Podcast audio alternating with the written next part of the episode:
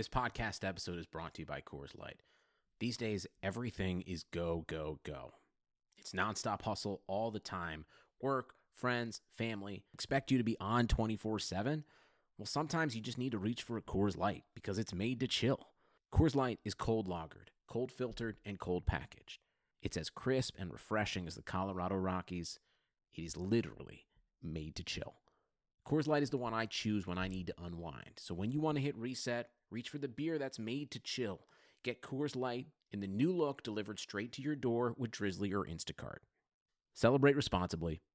Coors Brewing Company, Golden, Colorado. Support for this podcast comes from U.S. Bank. U.S. Bank wants to know how you reward yourself because they have cards that make every day more rewarding. Are you a points hoarder, cashback guru, low intro APR lover? With U.S. Bank, it's up to you because they have the cards to fit your lifestyle.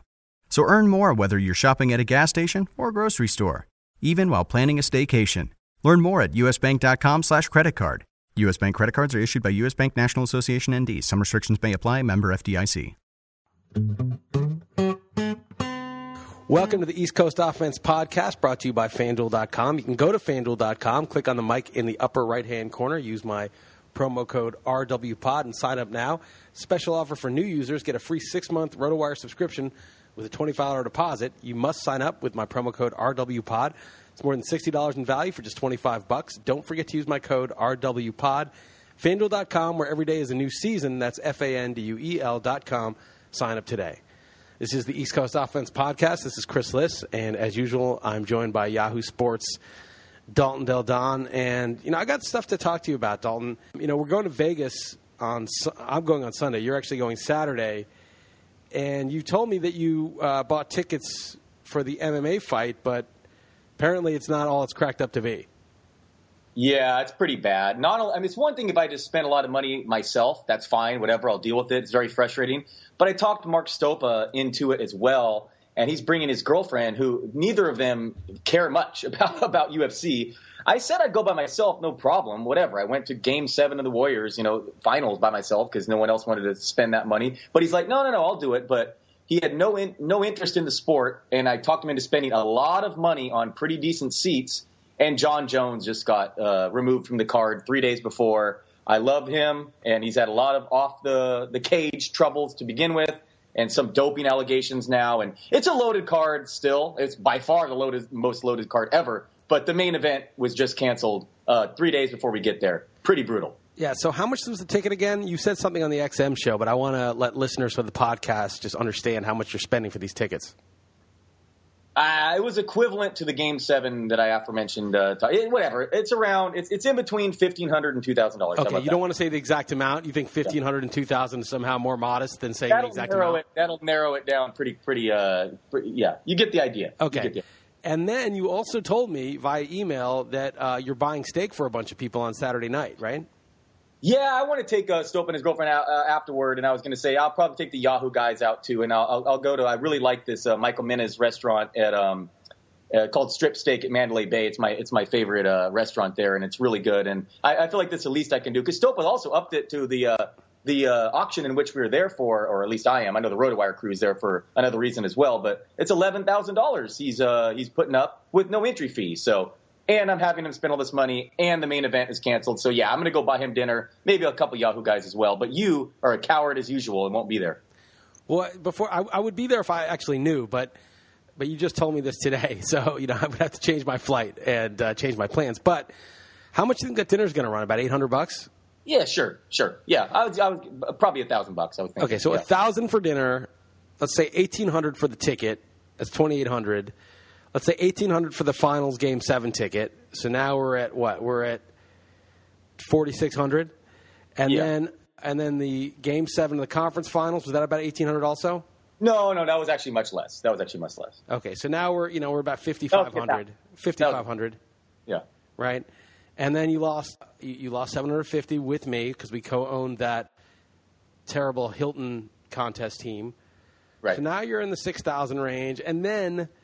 You lost quite a bit betting on football in the playoffs. So I think you're down about 10 grand at least. Well, and let's not forget I hedged a lot on my Warriors with the Thunder. Make it 11 grand. I hedged a lot on the Thunder. And stupidly, I did not hedge on the Caps. That's the best part. I'm not exactly, I'm not making, hand over fist money either with my jobs either. So this is real money for me. But how I'm going to make up for this? You're going to try to win the Stopa League. Yeah, I know. Well, No. I think the best bet I've ever seen in my entire life is the Warriors minus 125 to win the title. I don't get it. I don't understand. So that what are you going to lay 12,000? Are you going to lay about 14,000 to break even now?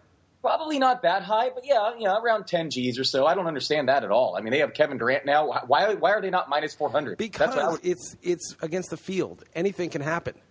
This isn't baseball or football. This is basketball. Okay, but I don't understand. But think about it. If Durant or Curry got hurt, they'd still be favored. Who won the NBA championship last year?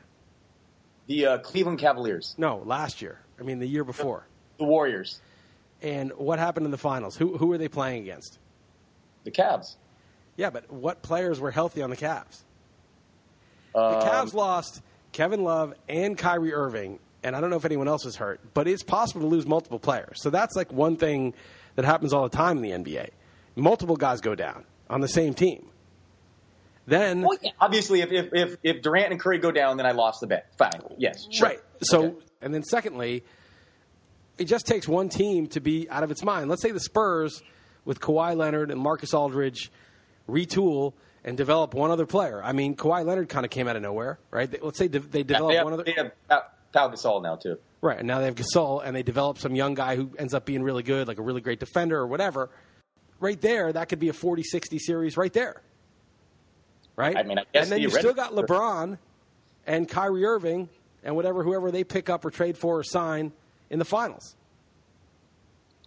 Yeah, I guess. I mean, they're 50 seconds away from beating them this year, and they traded Harrison Barnes for Kevin Durant. I mean, I don't know. I understand why people are upset with him and the decision and all that, but come on, dude. This is the sickest team ever. Ever. I mean, on paper it is, but just, minus 125 against the field is just a crazy line for any pro sports team. I know basketball is obviously the most, NFL or Major League Baseball. There's just no team you could put together that would be minus 125 against the field. Right. Even if you could just pick your players, they'd probably be 2-1 or something. But in the NBA, it's the easiest one, but still, anything weird happens and you lose. I mean, it's just not – they do have some redundancy, right? I mean, if they lose – although if they lost Draymond, it would be a hell of an offensive team with Klay, a lot of shooters. But, if they lost Draymond, I think that would be a big problem for them. Yeah, no, I understand. By the way, I would never do this in any other sport. Let me be clear. No, even if you, like you said, if you had me be able to pick the team myself, I wouldn't do that. But, but yeah, of course, injuries. But man, Zaza Pachulia at the veterans minimum and David West at the absolute minimum. These guys are just ring chasers. This is awesome. This is what's really going to be frustrating for NBA fans, not just the Durant, but these other guys that willing to, accept zero payment to come over here. I mean, Pachulia is 32 years old. He's not 38. I mean, he averaged 9.9 rebounds in 27 minutes when he started last year. He's arguably better than – I love Bogut. I do. Don't get me wrong. And he's not the same rim protector. But he shoots 76% from the line. I mean, these guys are just lining up to fill out this bench. And I don't know, man. This is insane, this roster. And quickly, Stopa actually reached out to me, just completely out of nowhere and wanted to bet. He'll get the field. And that's the way I'm curious how much he's willing to go, how high he's willing to go, because that would benefit both of us. Because think about it. Eliminate the middleman. Yeah. So I would just get even odds. So if they don't win, doesn't matter who I pay my money to. And he gets every team. So it benefits both of us. Right. I agree 100% because you can't really bet the field in Vegas, right? I mean, you couldn't take the other side of that bet. Or if you did, it would be with a ridiculous rake. They wouldn't be giving you plus 125. They'd give you at best even money and probably – make you lay 125. Exactly. So it benefits both of us. So I'm going to see how high he's willing to go. So exactly. Eliminate the middleman. Yeah. I don't know. I like the field at plus 125. Yeah. Well, like I said, I would make it even. I would think that would be fair for both. But so I saw a couple of tweets from you and you were kind of giving Durant a hard time. No? Yeah, I mean, people can't really separate two concepts. One of them is he's a free agent, dude. He can do whatever he wants. That is not in dispute, right? I am not saying, at no point did I tweet, they need to undo this signing and make him go back to Oklahoma City. Like, at no point did I tweet that. Of course, he should be allowed to do whatever he wants. If he wants to quit the NBA and try out for a baseball team like Michael Jordan did, he should definitely be allowed to do that. Absolutely. But if he did that, would it be wrong for me to say that's a really stupid thing to do? You're a top five NBA player at in your prime, and you're trying to play Major League Baseball. Now, Jordan, there's rumors that it was because of some gambling stuff that he had to get out for 2 years. Who knows? The point is he can do whatever the hell he wants, and I'm not arguing otherwise. But I'm saying the right to do whatever you want is not also a right to not be criticized for doing it. So separate that out. He's allowed to do what he wants to do, but I'm allowed to say how stupid it is. And the reason I think it's stupid, Durant wins this without overcoming Golden State, without overcoming the Cavs when they lost in the finals to LeBron, or was it the Heat at that point? It was the Heat when they lost in the finals to LeBron. Yes. And the Heat. Then he'll get his ring, but it's empty resume filler. It's like, okay, but it's just like ring chasing. It's like what if you're Robert Horry or David West or one of these guys chasing a ring, that's fine. You're a role player. That's fine. But if you're a superstar, that's not how you need to get your ring. You need to get your ring by team, you need to have one other superstar, and he did. Hold on. Okay, so I get what you're saying completely, but and everyone keeps retweeting his thing. In 2010, he made a tweet being like, everyone's going to L.A. and Miami now and all that stuff. But is there not some sort of respect for accepting less money and caring more about winning? No. Okay, no, okay, all right. No, I don't have – well, first of all, it's not really less money because he's going to get paid – No, it's less money. There's no, it's not less money because when the new free agency comes out, he's going to max out. So in the end, he's going to get paid. With your own team, they can pay you more. I mean, it's less money. Would they sign him to a 1 or 2 year deal before the salary cap goes up? Yes, but it's less money. But obviously, it's still he's still going to get his paycheck when that time comes. Okay, so it's not. And plus, I don't really care about that. It's very simple. I don't know why everyone's being so. They think they're being contrarian. They are being contrarian, but they're actually saying the mainstream thing, which is, come on, dude, he can do whatever he wants. Let him win a title. He cares about a title. But I think everybody who's played a sport or who competed in something knows that it's not just about the number of titles or the number of points you scored. It's how many you earn. It's like getting a triple-double, and you have 9 rebounds, 10 assists, and 10 points, and you've got a breakaway layup, and you miss on purpose and rebound, then score to get your 10th rebound. Yeah, it's a triple-double on paper. It's a ring on paper, but it's not the same thing as those guys who earned it the way that it's tough. And, Malone and Stockton went their whole careers, and they never made it. Ewing went his whole career. Reggie Miller went his whole career. They never made it because they couldn't get over the hump. The teams they were playing were too good. But that's noble. You didn't make it, but you did everything you could. And Ewing didn't even have any help. LeBron leaving for the Heat was a little weak because he joined this superstar team, but his situation was so terrible, and they were never going to get a high enough draft pick just with him there. And the GM was so bad they weren't rebuilding anything. He had to leave. But Durant is really the worst-case scenario where you had a team that was good enough to win it this year, had basically the best team of all time in the regular season beat, blew it, and then he quits and joins them. It's just weak. It's just not really what you'd think an all-time great competitive basketball player would want to do at his peak. Yeah, I really won't argue with you as far as that side of the, people thinking that about Durant. But as a Warrior fan, I think it's just awesome. And how crazy the confluence of events had to occur for this to happen. I mean, not only did they lay the groundwork when they were on Team USA in 2010, and I guess him and Iguodala and Curry did Bible study, and I guess Draymond Green all year was in his ear this season. If they don't come back down 3-1 to the Thunder, if Klay Thompson doesn't go ape shit in Game 6, this doesn't happen. And it actually gives my own peace of mind being at Game 7. There's no way he does it if the Warriors win back-to-back titles either. So that loss in Game 7 definitely opened the door for this. And frankly, I would say I would rather the Warriors lose that game and have Durant for the next 6 years and build an. No, you wouldn't. You would have been arguably the greatest team of all time. Dude, they have a dynasty. They're going to be the greatest team of all time. We don't know that. We don't know that. They might be. Of course we don't know. Of course we don't know, but I mean, this is going to be the biggest dynasty. I don't know. You can't trade a title because the best they can do next year is a title.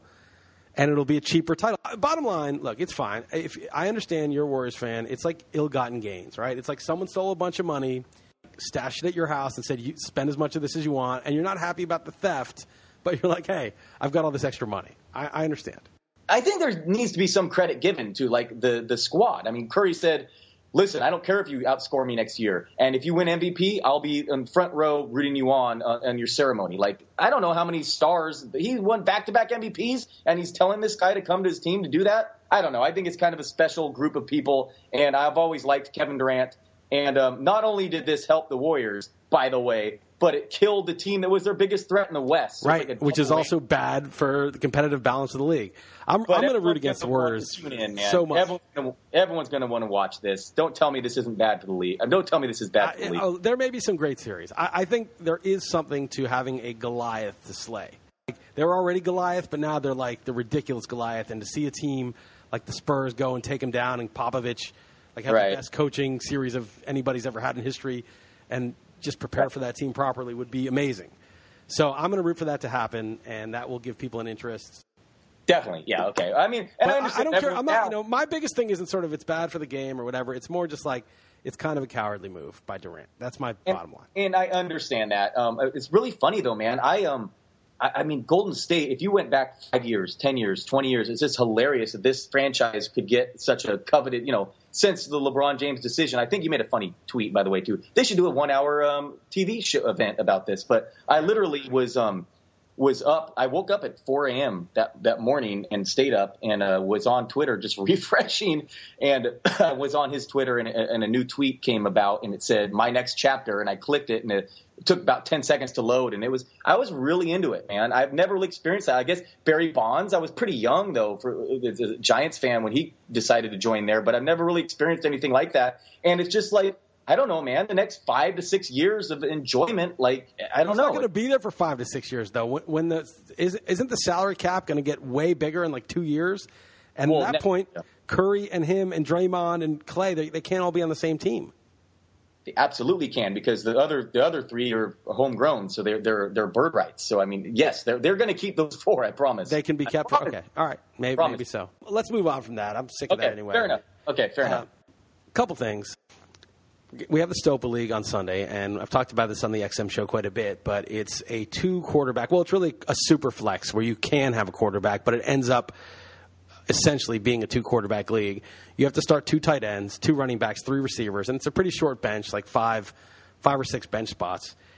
And we're talking strategy, and it's an interesting league because you can't – the obvious strategy in any regular league is just wait on quarterbacks, load up on receivers and running backs, and then – just take a quarterback in the 10th round, but it doesn't work. First of all, it's an auction, but second of all, it doesn't really work like that here. A quarterback is scarce. People are going to draft three. Occasionally someone takes four or buys four, and you do not want to be stuck with, only one quarterback or one quarterback and a very marginal guy like Mark Sanchez. You want two legit starting quarterbacks. I think everybody would probably agree on that, right? That you just want two, even if your second quarterback is Joe Flacco.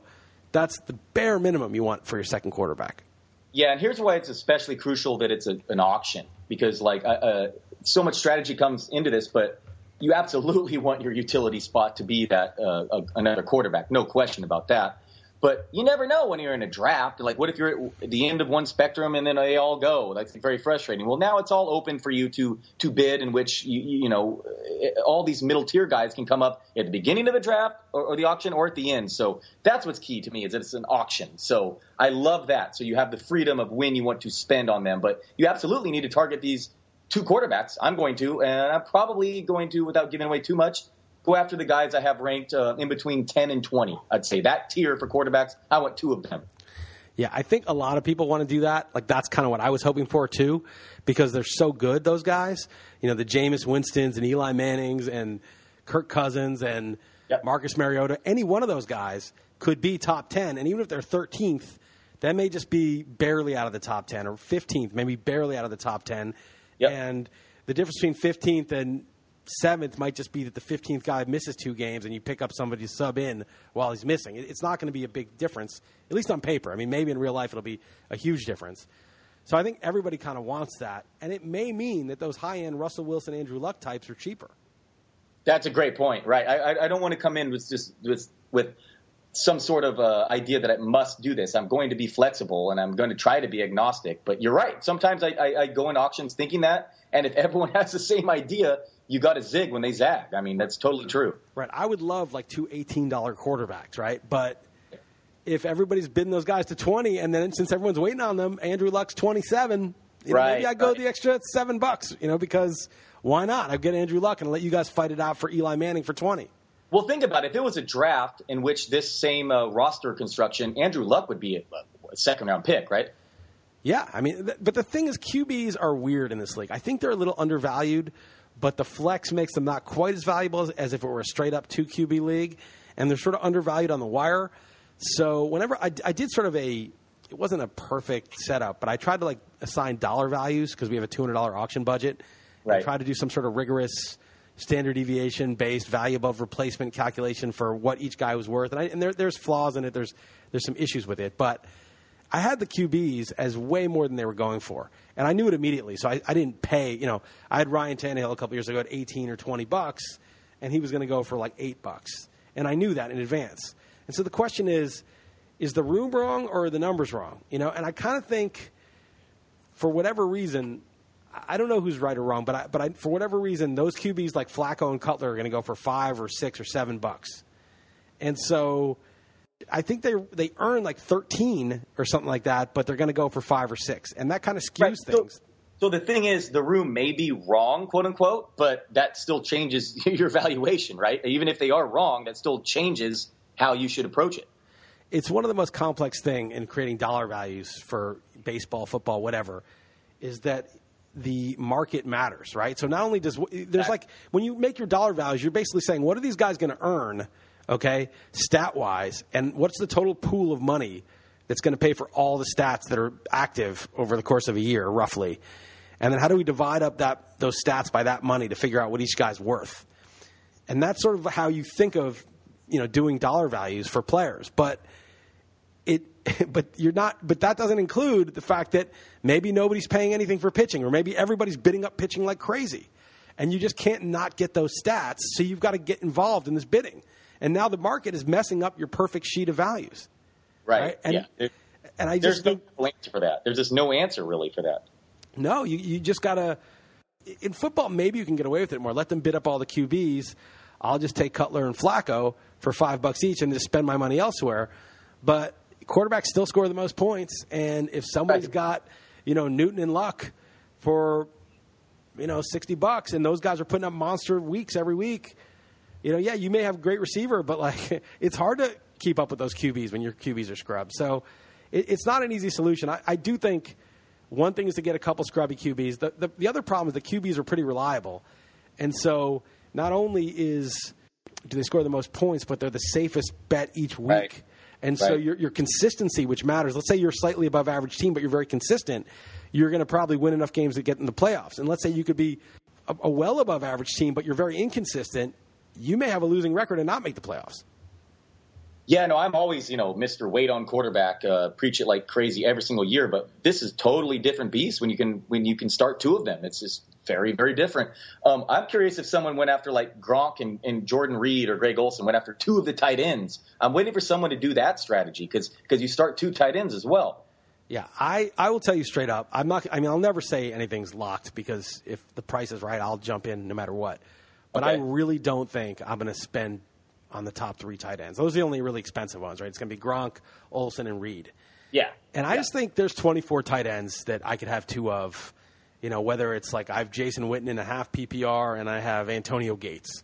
I mean, I'm not thrilled with that. Those guys are collectively 70 years old, but I can roll with that and then pick up somebody during the year.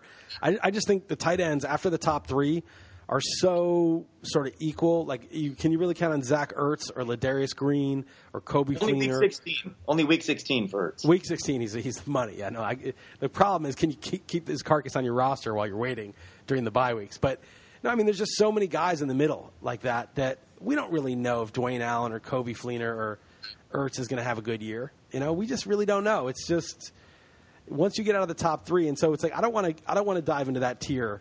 I want to just get somebody for $5, $7. Now maybe there'll be something that jumps out at me and I do it, but I'm not planning to spend big on a tight end.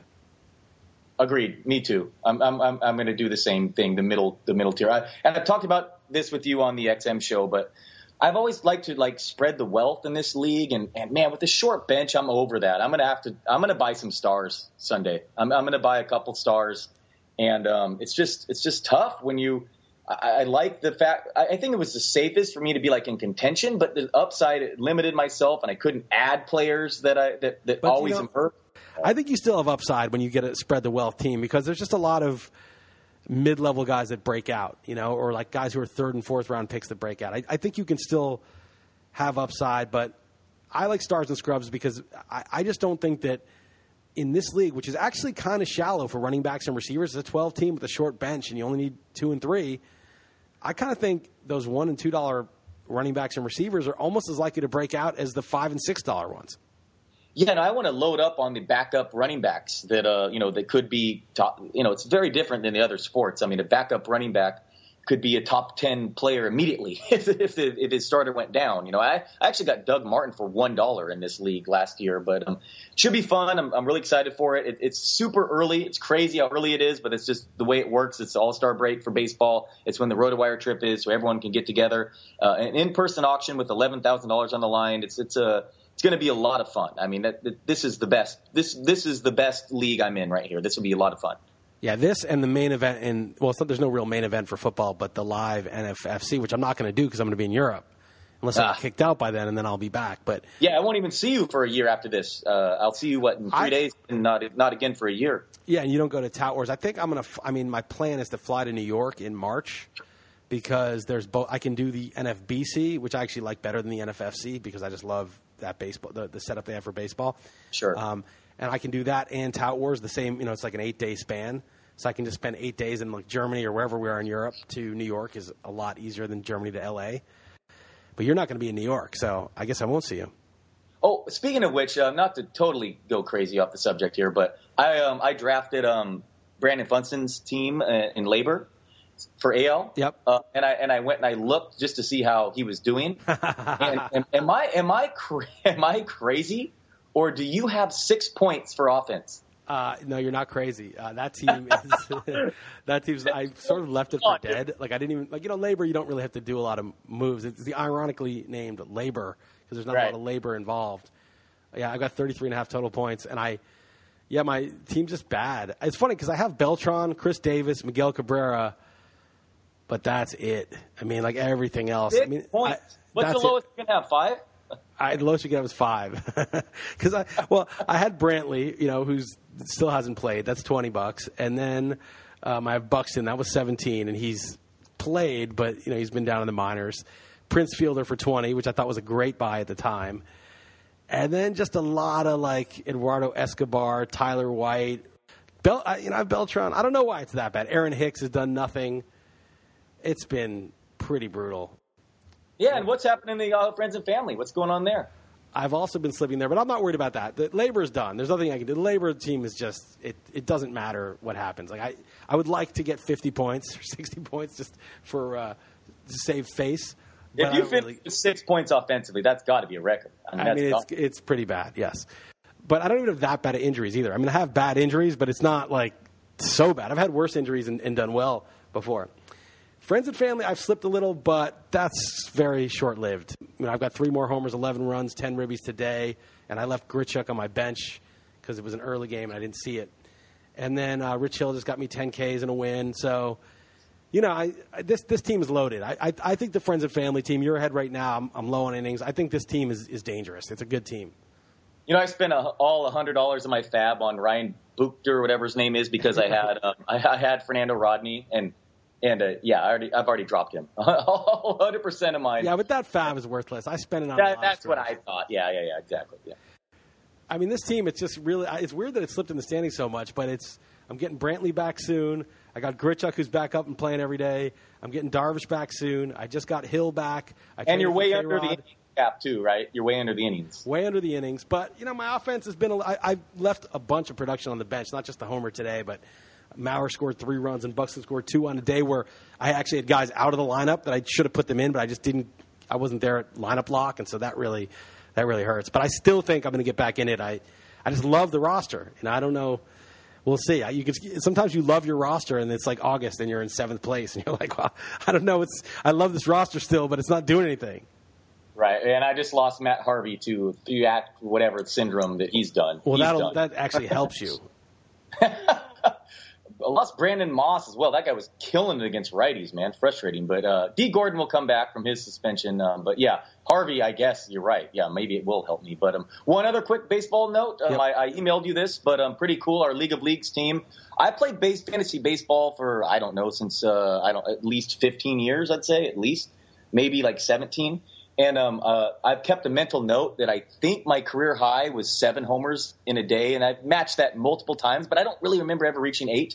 And our League of Leagues team, it's a little bit bigger roster with 2 catchers, but one of them didn't play, hit 9 homers 2 days ago, and in the morning games yesterday hit 4 right away. So I emailed this. I think it was, 13 home runs over 58 at-bats we had. That is a record for me. Right. Well, that's what we needed, and that's why I got Stanton, and we just need Puig to start hitting. Yeah, he contributed 4 and 5 at-bats. That helped. Yeah, that does help. We just need to get 5th place. 4th would be great, but if we can just get to 5th, that's good enough because then we'll win basketball again or take 2nd or whatever, and then football. We can put together football, right, against these dudes. Yeah, it's pretty – I mean, I still will never endlessly give you shit for trading Lamar Miller and Ozuna, who's better. Ozuna. Yeah, that's terrible. Awesome. That was, you know what? It's good that I did that because you now finally can get off the hook for starting Santana Moss over Matt Schaub in our QB flex in that high stakes league that we were sharing about 10 years ago. Yeah, I was going to say it's at least a decade ago, but yeah, one interesting thing about this, and a lot of guys I could talk to you about that I've picked up. Right, I just gotta let people know because we brought it up that okay. I asked you after you started Santana Moss, who had like 3 catches for 30 yards, and Matt Schaub had 350 yards and 4 touchdowns, and you benched him for Santana Moss in the Superflex. I said, what number receiver would Matt Schaub rank if he qualified at receiver yet was able to play QB? And what was your answer? Number 1. Number 1. So you sat the number 1 receiver, essentially, against, and by far the number 1 receiver because he was a quarterback, again, for a guy who's maybe like the 25th best receiver. Yeah. Well, again, a decade ago, but I like how you turned this again. No, I'm just saying my trade, and I was Lamar Miller, where football players are way more valuable, and Ozuna, who I threw in, is way better than Puig for Puig and Wellington Castillo. So. Now we're even, and now you can finally – this is the last time I'll ever bring that up. At least Castillo's pretty good. I picked up C.J. Cron, who's been doing well. Tim Anderson at shortstop, not the greatest OBP guy. One thing I will say, we're only in 9th right now in baseball, but Jonah Cary's in 7th. That is actually bigger than if we were pass in – Jonah. You got to pass him. I mean, I don't want to hear about this 9th bullshit. No, get on this shit. I'm absolutely on it. We're doing what we were expected in pitching. Okay, get on the hitting then. Yeah, I'm trying, man. You're saddling me with your terrible trades. But well, that was a bad trade, but Puig's going to start hitting. Just beat Jonah. I mean, if Jonah's 7th and we're 5th, that's great. But he's going to go crazy down the stretch to do whatever he can. So you got to get active. Absolutely, you're right. I just would be happy if we just within striking distance of him. No. We're going to beat him. Just be a man and do it. Because our basketball team's loaded, and we'll be fine. That's football. What I mean. All you got to do is beat Jonah in baseball, and we got this thing.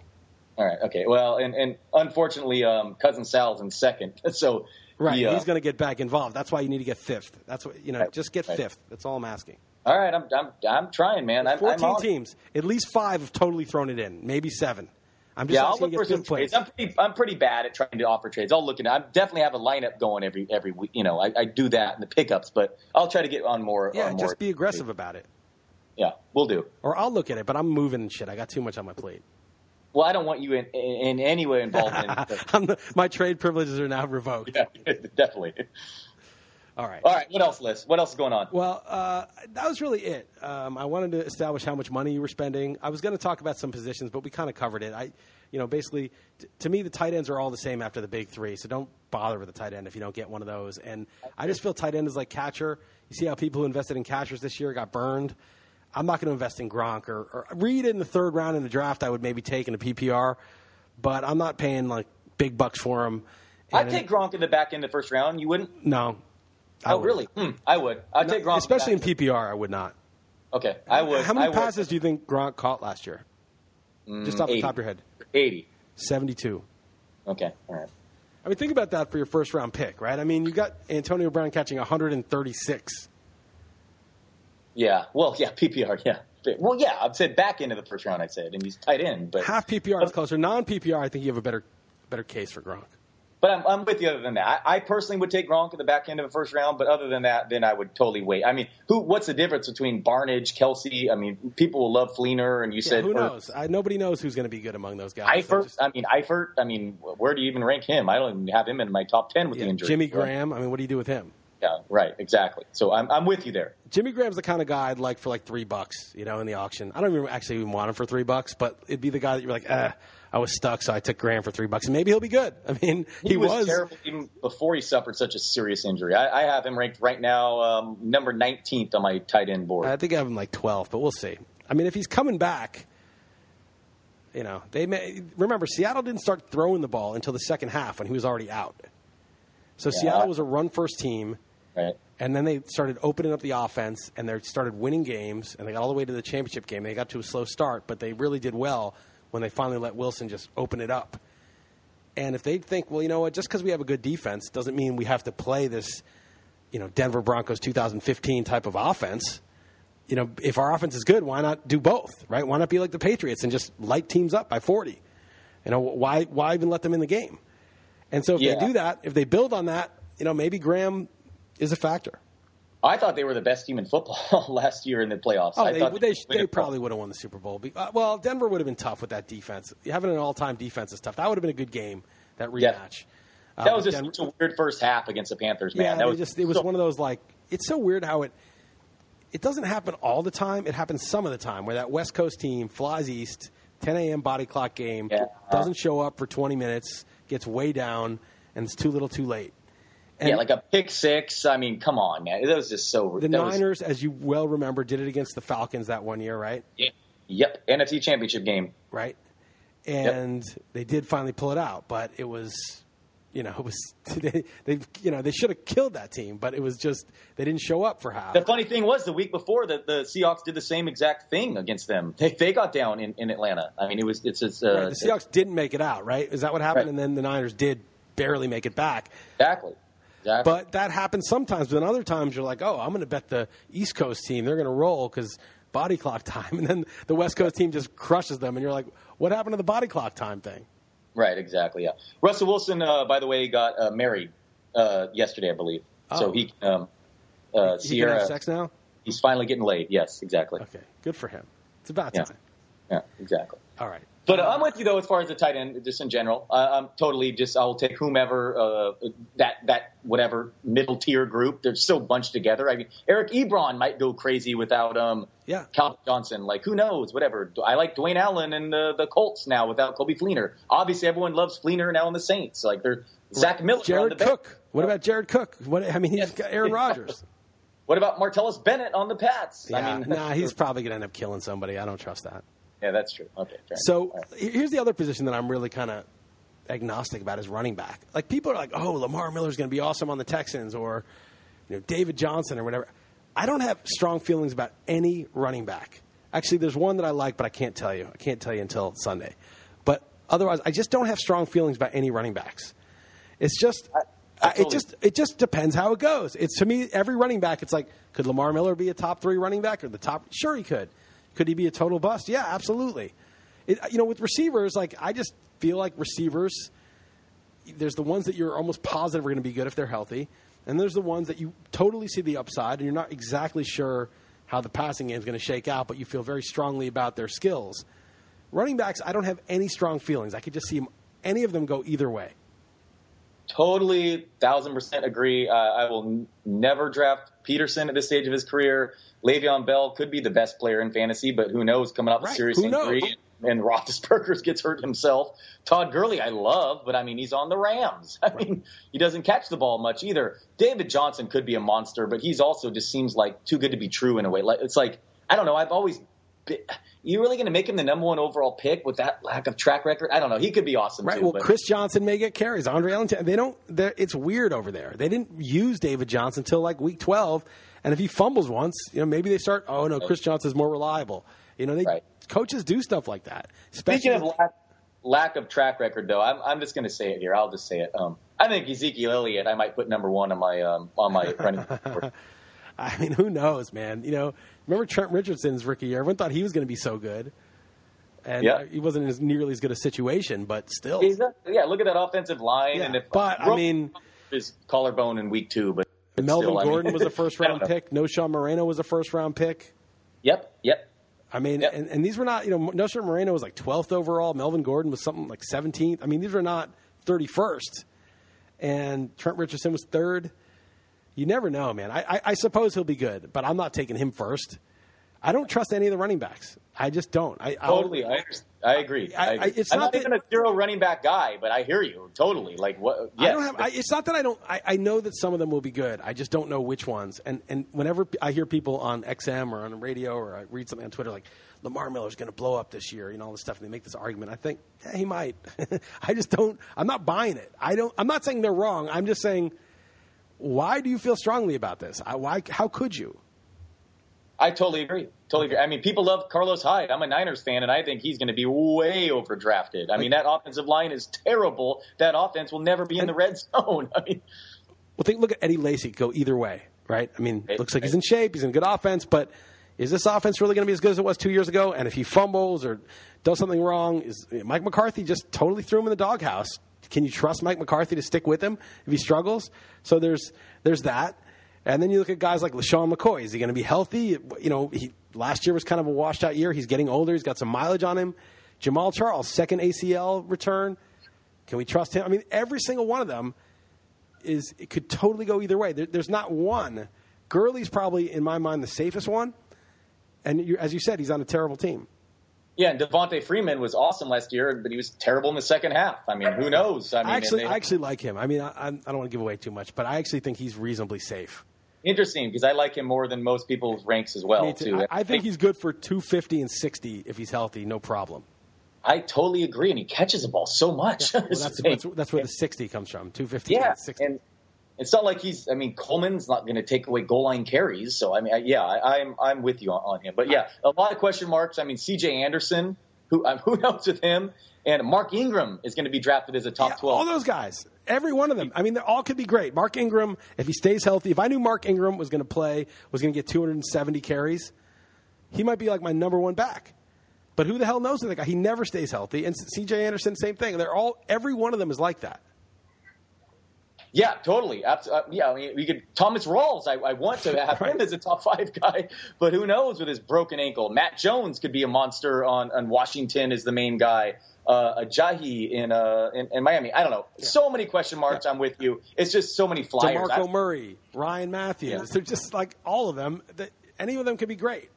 What if Langford is the guy in the Bears? Everyone hates his under-the-hood stats, but what if he is the guy there? I mean, I don't know. Do you trust Doug Martin? I mean, that's another one. I do not. Yeah. No. I bet just because it's like this, the running backs, the ADP will be super accurate predicting the running backs this year because it was so bad last year. But yeah, and then so the receivers are the ones where I have players that I actually like. You know, with the receivers, and we'll talk about it after the auction, is where I feel like there's like 12 guys that I think I want to get investments in. And obviously it's going to depend on who else is bidding on them.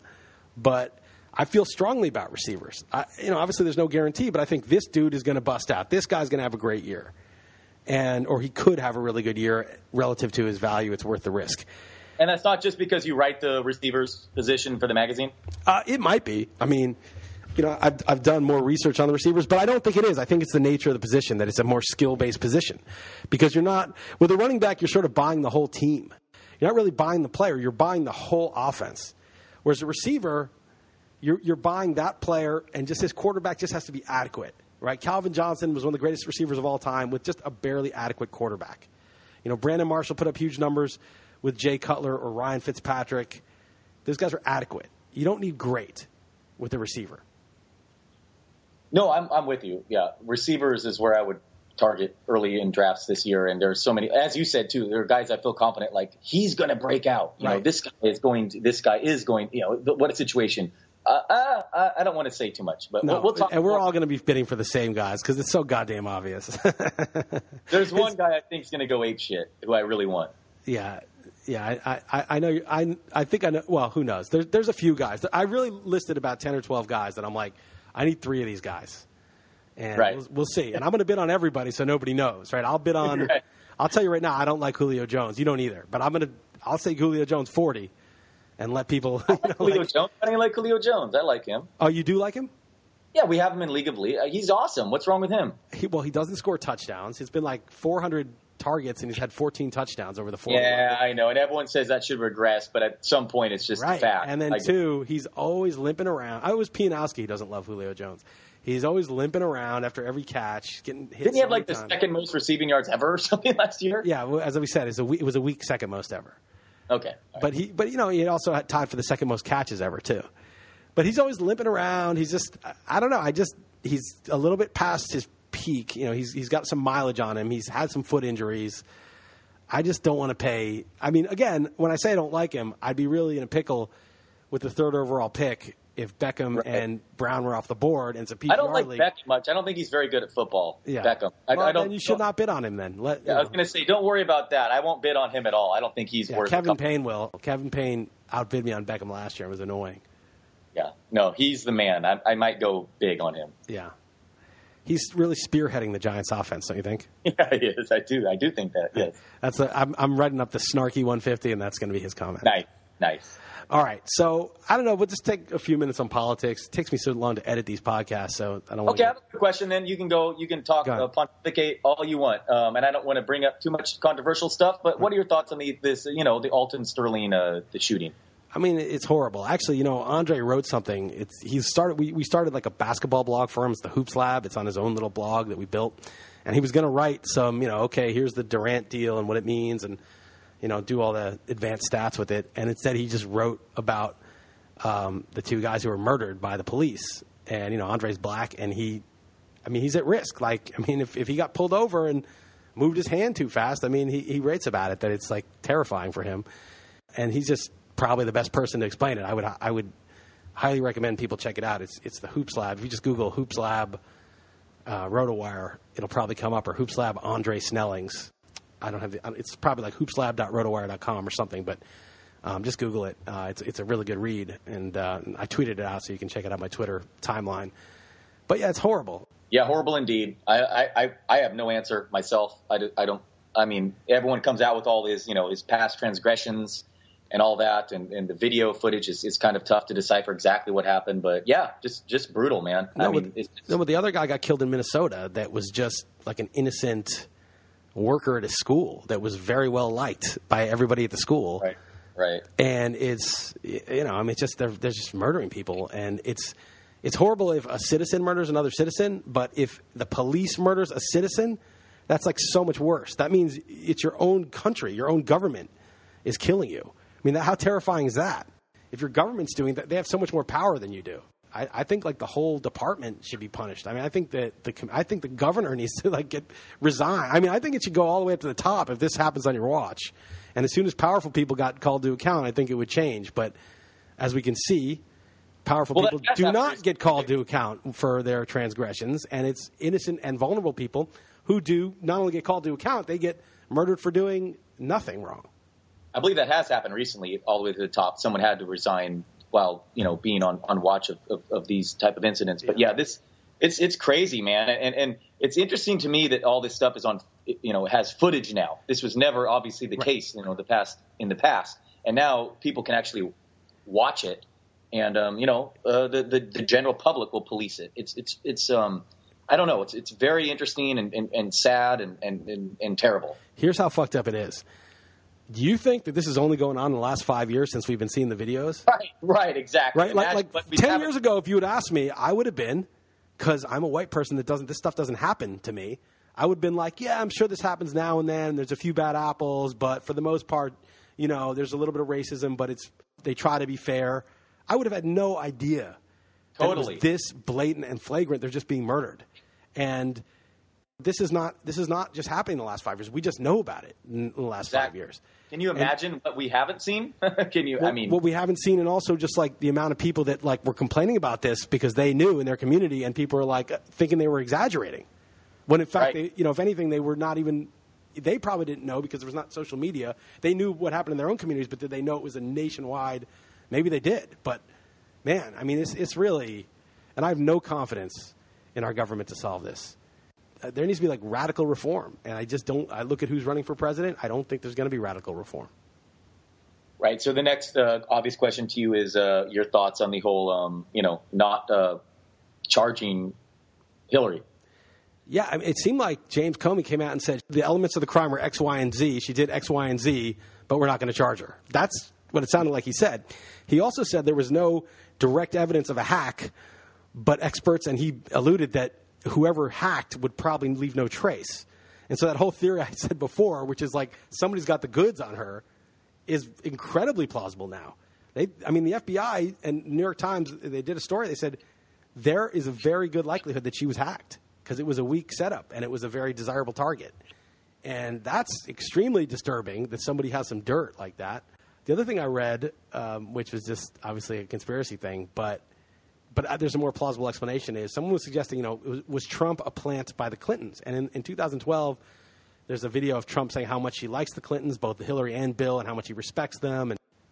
And, Trump, it's like this whole James Comey thing comes out, right? She gets acquitted, obviously, or she gets not even acquitted because she wasn't even in a trial. She gets not even indicted. But it was so damning, all the lies. She said there was no classified information. There was. She said she had permission. She didn't. It's likely she was hacked and somebody has that information. And you'd think that Trump or whoever the nominee was going against her would seize on that and be like, look at this person. This is really dangerous and irresponsible. And she's running as like the adult in the room. This is really damning. Instead, he retweets some anti-Semitic image from a white supremacist website. Like, that's how he responds to that. So that dominates the story. I don't think this dude is serious. Like, he's not like seriously running a campaign. And so, the question was, is he like a plant? Is he just kind of in there to just totally tank and let them win? I think that's far-fetched.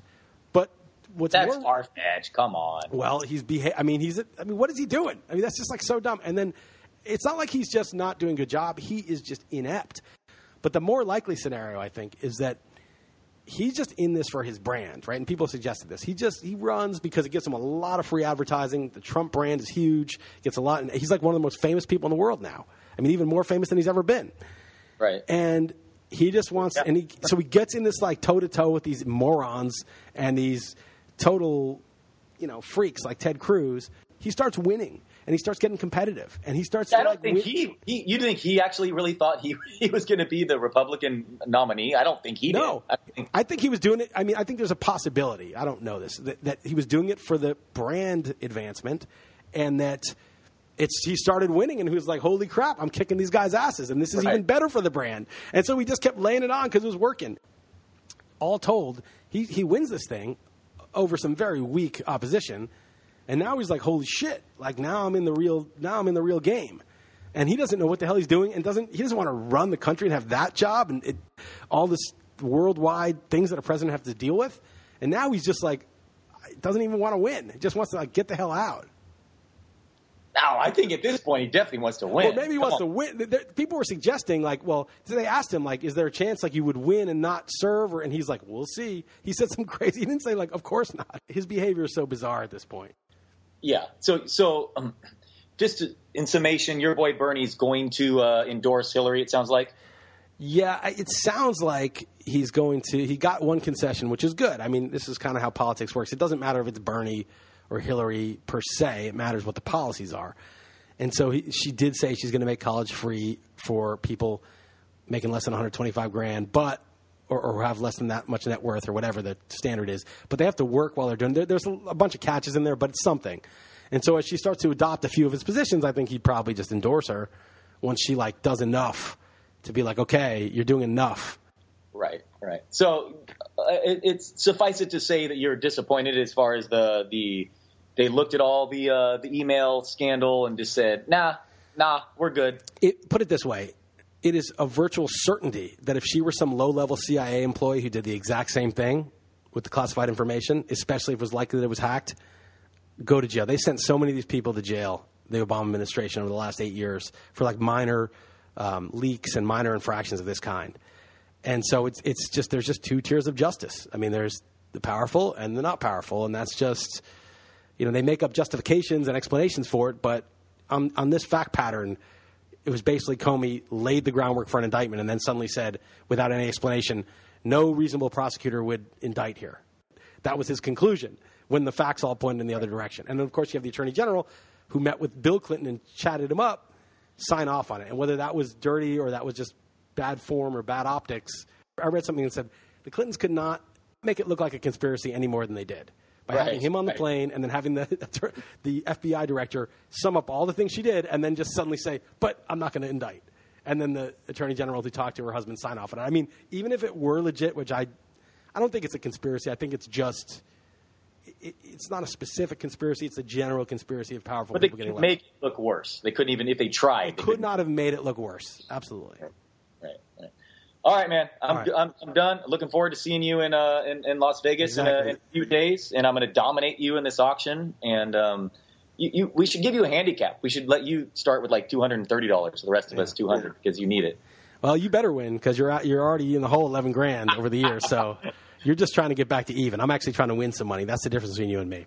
Yeah, fair enough. All right, yeah. That's for sure. And now I got to and the money that I spent on this MMA card with no John Jones. What a waste! MMA is a joke.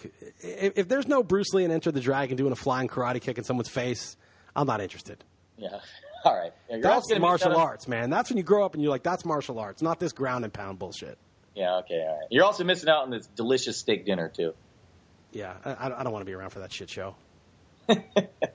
It'll be less of a shit show with you not there, but okay, fair enough. All right, man, I'll see you Sunday. It's win-win. All right, man, take it easy. We'll talk next week, and it's going to be a couple weeks when I make the trip. All right, sounds good. Later, man. This podcast was brought to you by FanDuel.com. You can click on the mic in the upper right-hand corner. Use my code RWPOD and sign up now. Special offer for new users. Get a free 6-month RotoWire subscription with a $25 deposit. You must sign up with my promo code RWPOD. It's more than $60 in value for just $25. Don't forget to use my code RWPOD, FanDuel.com, where every day is a new season. That's FANDUEL.com. Sign up today.